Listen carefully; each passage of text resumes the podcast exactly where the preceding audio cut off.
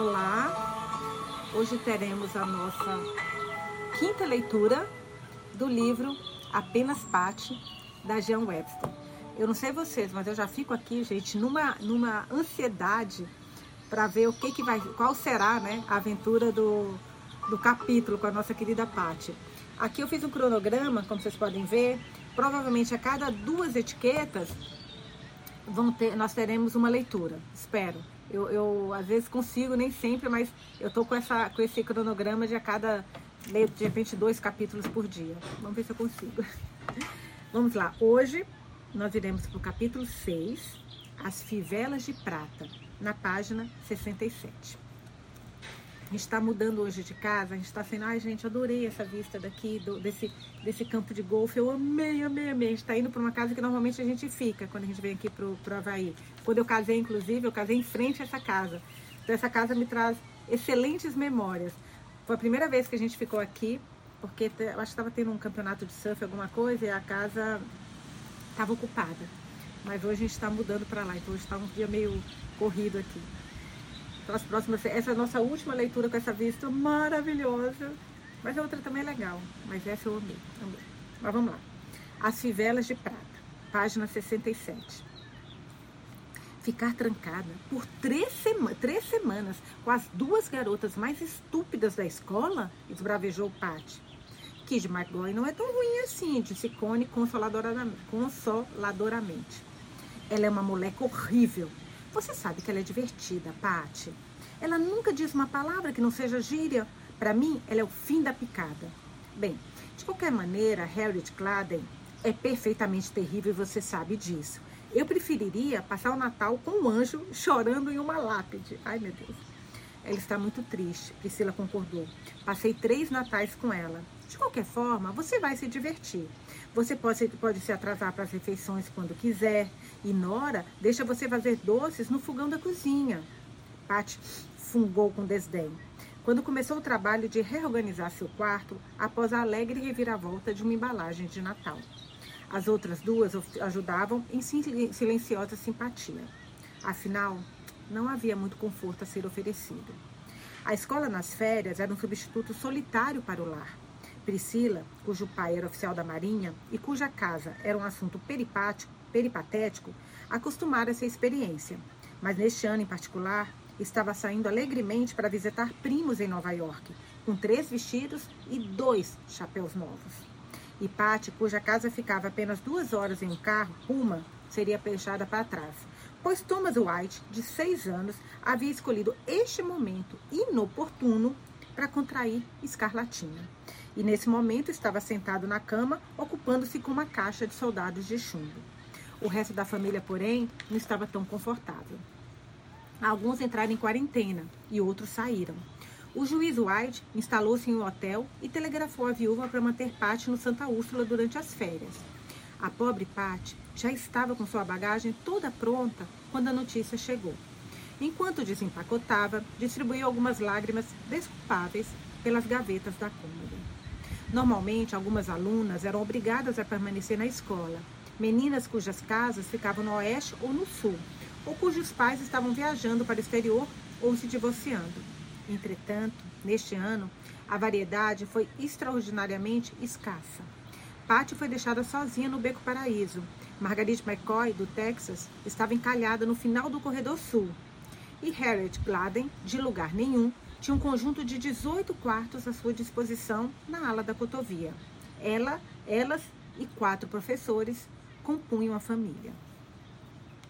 Harriet Gladden estava há cinco anos corridos no Colégio Santa Úrsula, período letivo e férias, sem descanso. Ela chegara uma garota, uma garotinha magricela de 12 anos, então tem 17 agora, né?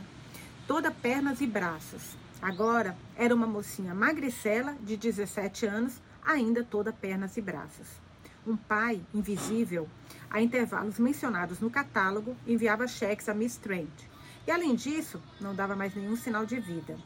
A pobre Harriet era uma mocinha triste, silenciosa e negligenciada, totalmente deslocada da vida efervescente que se passava ao seu redor.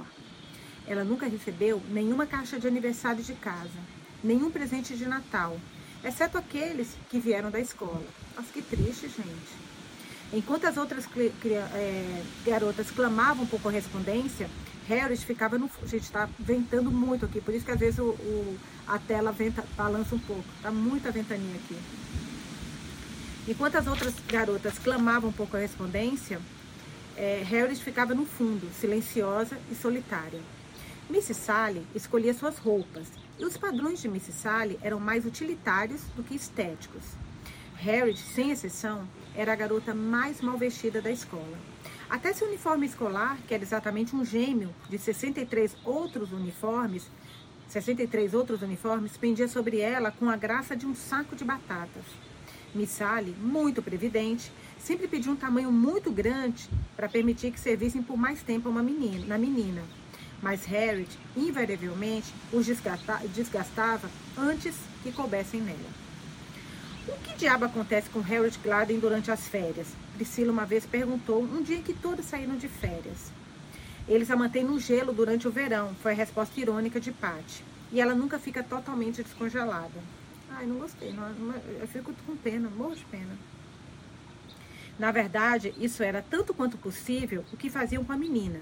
Mrs. Sally escolheu um ambiente tranquilo, confortável e saudável de uma fazenda e instalava Harris no comando da esposa do fazendeiro, com a esposa do fazendeiro.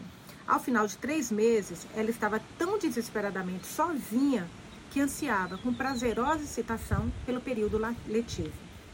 Patty, um dia, ouviu duas professoras discutindo sobre Harriet e a versão relatada foi pitoresca.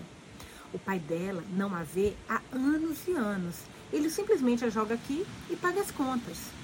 Não me admira que ele não a queira em casa, disse Priscila. A mãe dela é divorciada, casada novamente e mora em Paris. Essa foi a razão pela qual Harriet não pôde ir para o exterior com a festa da escola no ano passado. Sua mãe iria prendê-la. Não que qualquer um deles realmente a, queira, mas eles gostam de ofender um ao outro. E a criança que sofre, sofre né? Priscila e Cone se sentaram com interesse. Ali estava uma intriga trágica, como você espera encontrar apenas em romances acontecendo bem debaixo do seu nariz, debaixo dos seus narizes. Vocês, meninas, que tiveram uma vida familiar feliz, não podem imaginar a solidão de uma infância como a de Harriet, disse Patty de forma impressionante. É terrível, Connie choramingou. O pai dela deve ser uma fera perfeita para não dar atenção à filha. Harriet tem os olhos da mãe, explicou Patty. Seu pai não suporta olhar para ela, porque ela o lembra do passado feliz, que está morto para sempre. Miss Wadworth disse isso? Elas exigiram em um coro interessado. Não exatamente com essas palavras, Patty confessou. Acabei de reunir o esboço. Essa história, com adições pitorescas, não perdeu tempo em fazer as rondas da escola. Se Harriet tivesse escolhido representar o papel romântico e melancólico para o qual foi escolhida, poderia ter alcançado uma espécie de popularidade. Mas Harriet não tinha o menor traço estriônico em sua imagem. Ela simplesmente andava de um lado para o outro, tremendamente desinteressante. Outros assuntos mais emocionantes exigiam a atenção do público, e Harriet e sua maldita infância foram esquecidos. Patty ficou na varanda, assinando adeus para o último carro funerário de viajantes de Natal. Depois voltou para dentro de casa para enfrentar três semanas vazias. Enquanto ela se preparava apática para subir as escadas, Meg a, emboscou com a mensagem. Miss Trent gostaria de falar com você em seu escritório particular, Miss Pat. Pat voltou-se, perguntando-se perguntando por quais de suas últimas atividades ela deveria ser chamada a prestar contas. Assim para por um tanto, né? Uma visita ao escritório particular da viúva geralmente significava que uma tempestade estava se formando. Ela encontrou as quatro professoras deixadas para trás, confortavelmente reunidas ao redor da mesa de chá, e, para sua surpresa, foi recebida com quatro sorrisos afáveis. Sente-se, Pati, tome um chá. A viúva fez-lhe sinal para uma cadeira, enquanto misturava um centímetro de chá com sete centímetros de água quente. Miss Sally forneceu um guardanapo com franjas. Miss Jellings apresentou torradas com manteiga. E Miss Wadsworth, amêndoas salgadas. Muita coisa, hein, gente? O que, que vem por aí? Patti piscou atordoada e aceitou as oferendas. Ser atendida por quatro professoras era uma experiência inteiramente nova.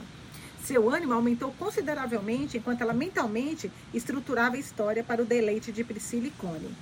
Quando ela parou de se perguntar por que estava sendo tão honrada, a razão apareceu.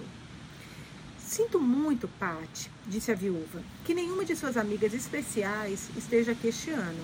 Mas tenho certeza de que você, Margarite e Harriet vão se dar muito bem. Como sempre, as regras sobre os limites serão um pouco mais leves, mas é claro que sempre devemos saber onde encontrá-las.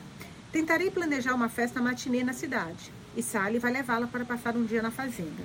O gelo está forte o suficiente agora para você patinar e Martim vai pegar os trenós. Você deve estar ao ar livre o máximo possível. Ficarei muito satisfeita se você e Margarite puderem fazer Harriet se interessar por esportes. Falando em Harriet, a viúva hesitou momentaneamente e a compreensão aguda de Pat percebeu que finalmente estava chegando ao cerne da conversa. O chá e a torrada eram apenas pretextos. Ela ouviu com uma certa suspeita, enquanto a viúva baixava a voz com um ar de confiança. Falando em Harriet, gostaria de pedir sua simpatia, Pat. Ela é muito doce e genuína. Uma garota que qualquer um pode se orgulhar de ter como amiga. Por um acidente, porém, como às vezes acontece em uma comunidade egoísta, ela foi negligenciada e abandonada.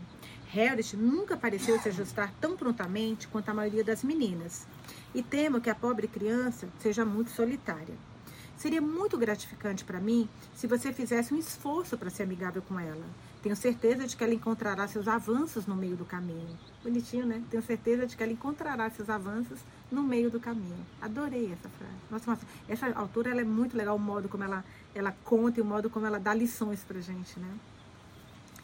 Patty murmurou algumas frases educadas e retirou-se para vestir-se para o jantar teimosamente decidida a ficar o mais distante possível de Harold. Sua amizade não era uma mercadoria a ser comprada com chá e torradas com manteiga. As três meninas jantaram sozinhas numa mesa, à luz de velas colocadas em um canto da sala de jantar, enquanto as quatro professoras ocupavam uma mesa convenientemente, convenientemente distante no canto oposto. Patty começou a refeição sendo o mais monossilábica possível. Mas não era sua atitude natural em relação ao mundo. E quando a Vitela chegou, era quarta-feira à noite. Ela estava rindo de todo o coração da conversa ingênua de Kid. O vocabulário de Miss McCoy era rico no vernáculo das planícies e nas férias ela se deixava levar. Durante o período letivo, ela era forçada a conter seu discurso, devido ao imposto sobre a gíria. Caso contrário, toda sua mesada teria ido inchar os cofres públicos. Era um alívio deixar a conversa na mesa do jantar fluir. Geralmente, com uma professora presente e a rota marcada, havia uma formalidade vigiada em todas as refeições. A conversação em francês deveria ocupar os três primeiros pratos cinco noites por semana, e cada garota deveria contribuir com pelo menos duas observações. Não se podia dizer que, nas noites francesas, a sala de jantar fosse barulhenta. A noite de sábado era dedicada a uma discussão, em inglês, de atualidades colhidas a partir de um estudo dos editoriais do jornal matutino. Ninguém no Colégio Santa Úrsula tinha muito tempo para editoriais, e mesmo em uma conversa de sábado em inglês, a coisa definhava. Mas a escola compensava isso no domingo. Nestes dias, sendo festa, podiam falar sobre o que quisessem, e cerca de 63 ou 64 meninas eram pegas tagarelando ao máximo. Os quatro dias anteriores ao Natal passaram com uma rapidez inesperada. Uma tempestade de neve marcou a primeira, seguida por três dias de sol brilhante. Martin, Martin pegou os cavalos e as meninas se empilharam e cavalgaram até o bosque para buscar sempre vivas. Havia muita incumbência nas aldeias, na aldeia, e as novidades de, sem, nem, de nem sempre ter uma professora atrás de, de si já era divertida. Pat achou inesperadamente companheiras as duas parceiras que as circunstâncias a impuseram. Elas patinaram, deslizaram e tiveram lutas de neve. E Harriet, para total espanto de Patty, assumiu uma postura muito apropriada de animação apreciável. Na véspera de Natal, as meninas saíram com Martim, entregando cestos de Natal para antigos protegidos da escola. No caminho para casa, seus espíritos puros e transbordantes saltaram da carroça e correram livremente, saltitando sobre montes de neve, até que finalmente mergulharam de cabeça na grande pilha de neve. Sacudiram os flocos de suas roupas como cachorrinhos de um lago, rindo empolgadas, e marcharam para dentro da casa. As bochechas de Harriet estavam vermelhas de contato com a neve. Seu cabelo, normalmente arrumado, era uma massa emaranhada em torno do seu rosto. Seus grandes olhos escuros haviam perdido o olhar triste. Eram olhos alegres, travessos e femininos. Ela não era apenas bonita, mas bonita de um jeito cigano, selvagem e incomum, que chamava atenção. Eu digo, Patty sussurrou para Kid McGoy enquanto elas tiravam algumas botas, as suas botas de borrachas do corredor inferior. Olhe para Harriet, ela não é bonita? Sim, muito, murmurou outra garota. Se soubesse como jogar com sua aparência, ela seria a beldade mais delirante de toda a escola. Vamos ajudá-la, disse Patty. E nasce, gente, uma nova comissão, né? Provavelmente, vamos ver. Vamos ajudá-la, disse Patty. No topo da escada, encontraram Ozaki, com um martelo e um cinzel. Eu recebi duas caixas, observou ele. Uma para Miss Marguerite McCoy e outra para Miss Patty Wyatt. Viva! gritou a garota, partindo a galope para seu quarto na ala sul. Uma caixa de Natal para Kid Magnoy significava uma grande quantidade de novos pertences desproporcionais às suas sobremesas. Ela possuía um tutor solteiro, que estava sujeito a ataques de generosidade tão errática que a viúva tinha regularmente de lembrá-lo de que Margarite era apenas uma colegial, com gosto simples. Felizmente, ele sempre esquecia esse aviso antes do, Natal, antes do próximo Natal, ou então criam esse aqui de muito bem para obedecer à viúva. E as caixas continuavam a chegar. Patty também partira sem cerimônia para o Peco Paraíso, quando se deu conta da solitária Held, lentamente descendo a ala do comprimento escuro da ala da cotovia. Ela correu de volta e agarrou-a pelo cotovelo. Vamos, Harry, me ajude a abrir minha caixa.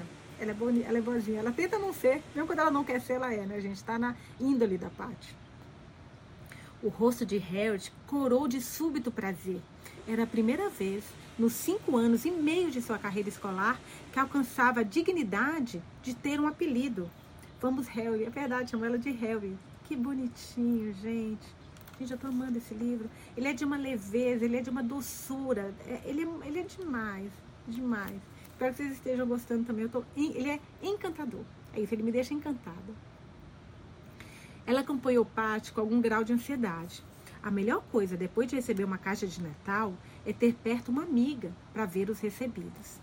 Era uma grande caixa quadrada de madeira, cheia até a borda com caixas e pacotes menores amarrados com fita e azevinho e enfiados em cada venda com surpresas engraçadas.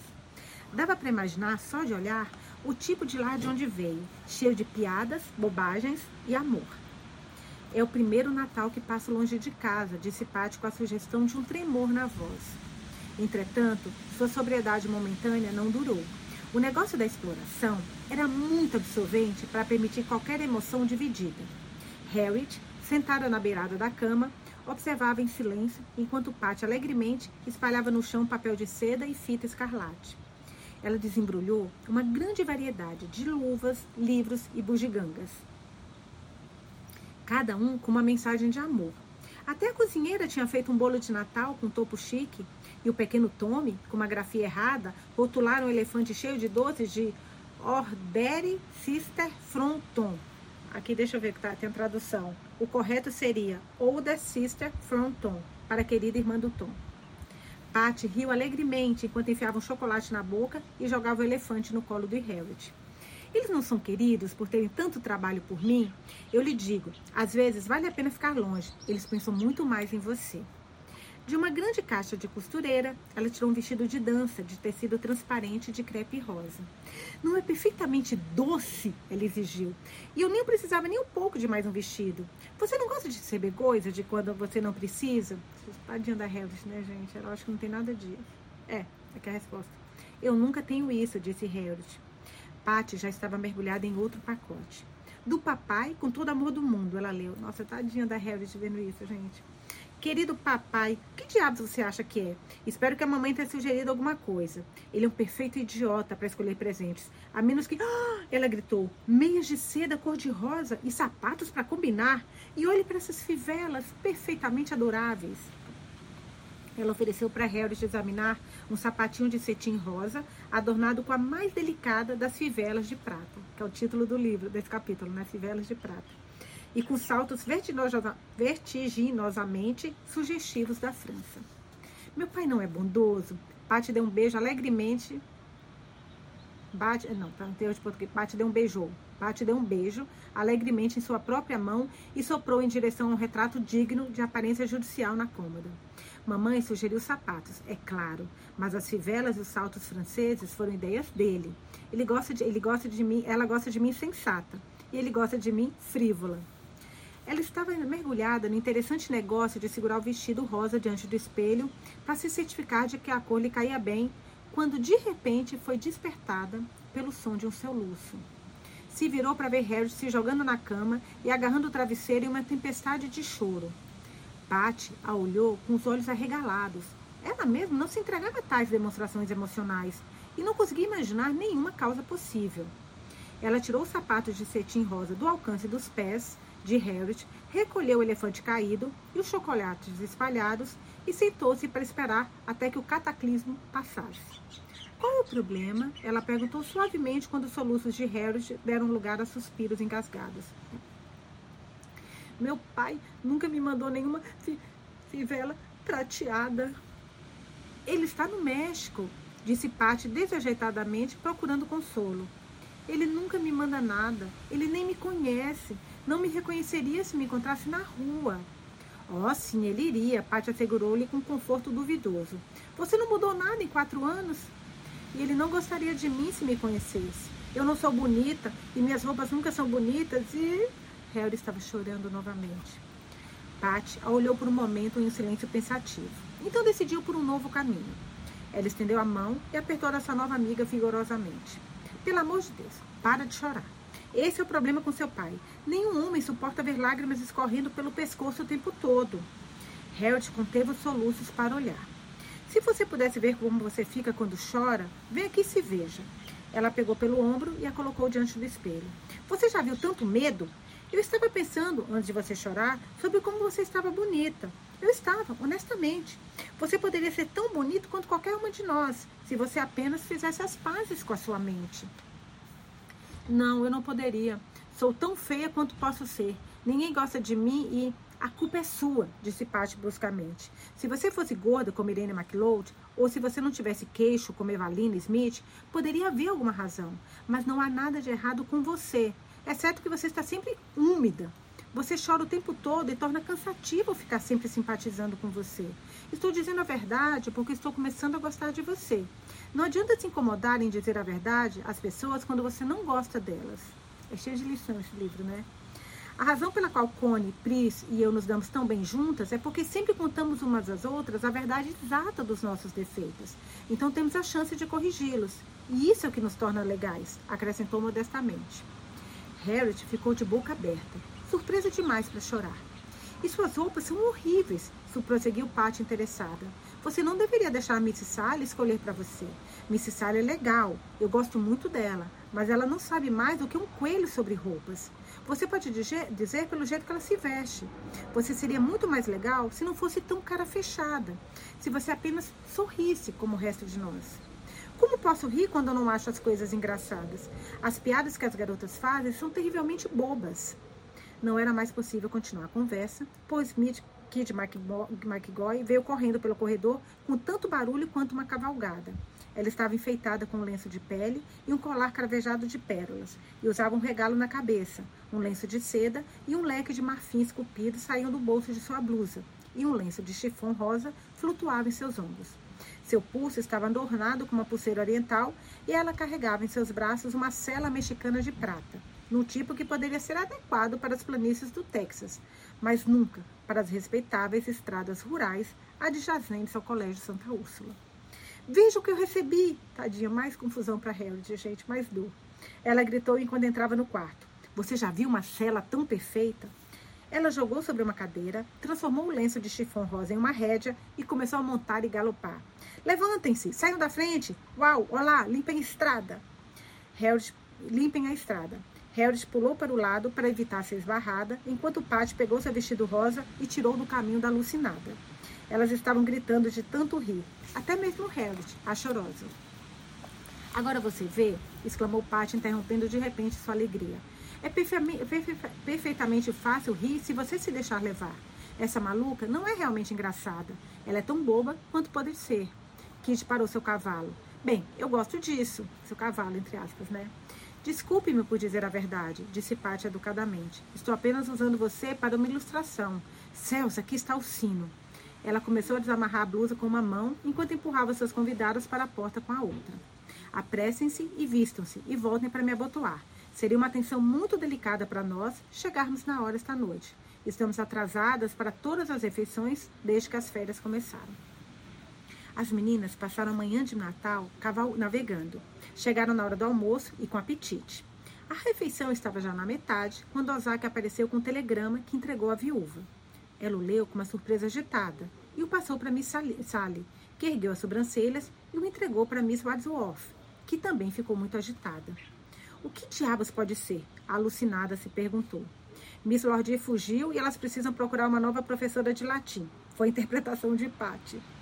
Quando as três meninas deixaram a mesa, a viúva emboscou Harriet. Entre meu escritório um momento. Um telegrama acaba de chegar. Pat e Kid subiram as escadas maravilhadas e com os olhos arregalados. Não pode ser uma má notícia, pois Miss Sally estava sorrindo, meditou Pat. E não consigo pensar em nenhuma boa notícia que possa estar acontecendo com Harriet.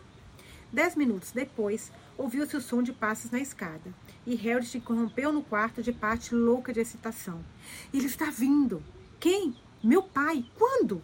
Neste momento, esta tarde. Ele está em Nova York em negócios e vem me ver no Natal. Estou tão feliz, exclamou Paty com entusiasmo. Agora você vê a razão pela qual ele não veio antes? É porque ele estava no México. Harris balançou a cabeça com uma queda repentina em sua animação. Suponho que ele acha que deveria vir. Absurdo. É verdade. Ele não se importa comigo realmente. Ele gosta de garotas alegres, bonitas e inteligentes, como você. Bem, então seja alegre, bonita, inteligente, como eu. Os olhos de Harris procuraram o espelho e se encheram de lágrimas. Você é uma perfeita idiota, disse Patty desesperada. Pareço terrivelmente assustada com meu vestido verde, disse Harris. Sim, Patty relutantemente admitiu. Você está com cara de assustada. A saia é muito curta e a cintura é muito longa. E as mangas são meio esquisitas, disse Patty. Diante desses fatos desanimadores, ela sentiu seu entusiasmo diminuir. Que horas ele vem? Paty perguntou. Quatro horas. Isso nos dá duas horas. Paty reuniu suas forças. Pode-se fazer muita coisa em duas horas. Se você fosse mais perto do meu tamanho, você poderia usar meu vestido novo rosa. Mas eu tenho medo. Ela olhou duvidosamente para as longas pernas de Harris. Darei um jeito, acrescentou ela num ímpeto de generosidade. Vamos tirar as dobras e baixar a bainha. Ela é muito fofa, Paty, gente. A Patty, Harry choramingou com medo de estragar o vestido. No entanto, quando o zelo de Patty, por qualquer causa, foi despertado, todas as outras considerações foram deixadas de lado. O vestido novo foi tirado do armário e o rasgo começou.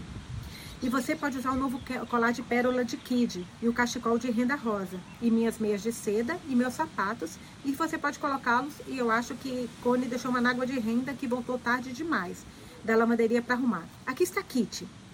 As simpatias de Miss McCoy foram despertadas e em 15 minutos a tarefa de transformar uma Harriet chorona e ansiosa na beldade da escola estava avançado. Ah, e tem uma ilustração. Para quem tiver o vídeo vai assistir, vai ver. Olha isso, gente. Vê que está escrito aqui. Enquanto isso, Patty dirigiu sua atenção para o cabelo de Harriet. Deve ser alguma parte que a gente vai ler. Olha que fofo. As duas arrumando. Estava avançando alegremente. Kit McGoy poderia ser uma moleca com cara de menino irrecuperável, mas neste momento crucial, a eterna feminilidade veio triunfante à tona. Ela se sentou com a tesoura de Patty e durante quartos, três quartos de hora arrancou meticulosamente as dobras. Enquanto isso, Patty dirigiu sua atenção para o cabelo de Harriet. Não vire aqui, que é a frase que a gente viu aqui debaixo dessa foto. Que a Patty, a Patty que está arrumando o cabelo da Harriet.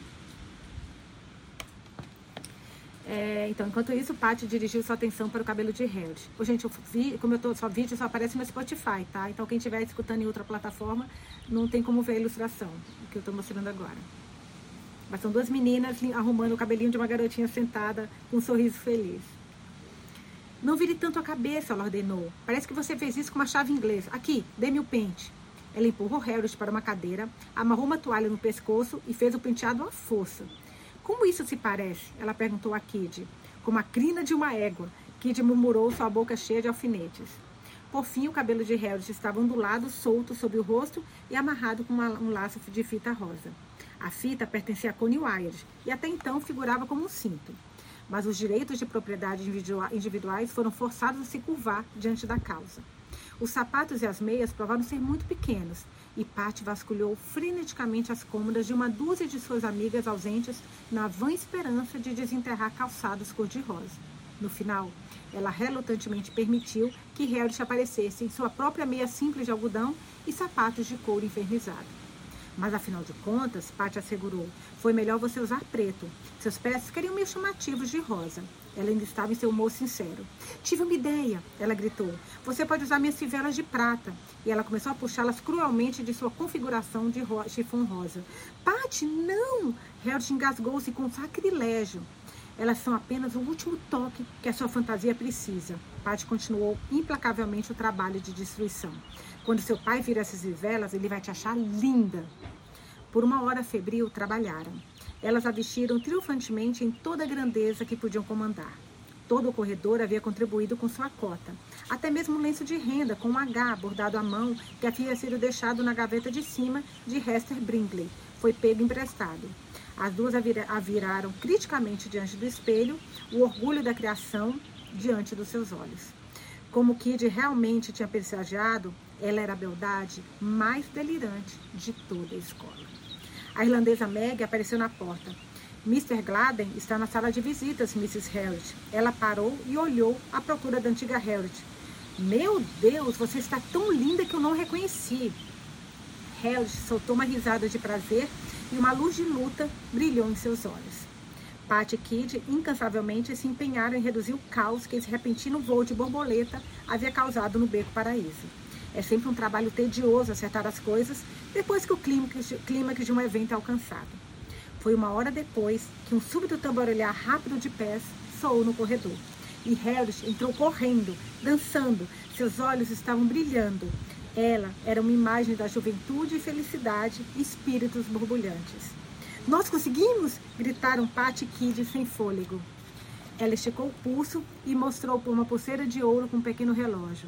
Veja, Harriet gritou, ele me trouxe isso de presente de Natal e eu vou ter todos os vestidos que eu quero. E Mrs. Sally não vai escolher eles nunca mais. Ele vai ficar para o jantar esta noite e comer conosco na mesinha. E ele vai nos levar para a cidade no próximo sábado. Ai, gente, que legal! Para o almoço e a matinê. E a viúva diz que podemos ir. Nossa, observou Kid. Pagou por todos os problemas que tivemos. E eu acho que você tinha razão, Patty. Harris prendeu a respiração em um pequeno suspiro. Eu acho que ele gosta de mim.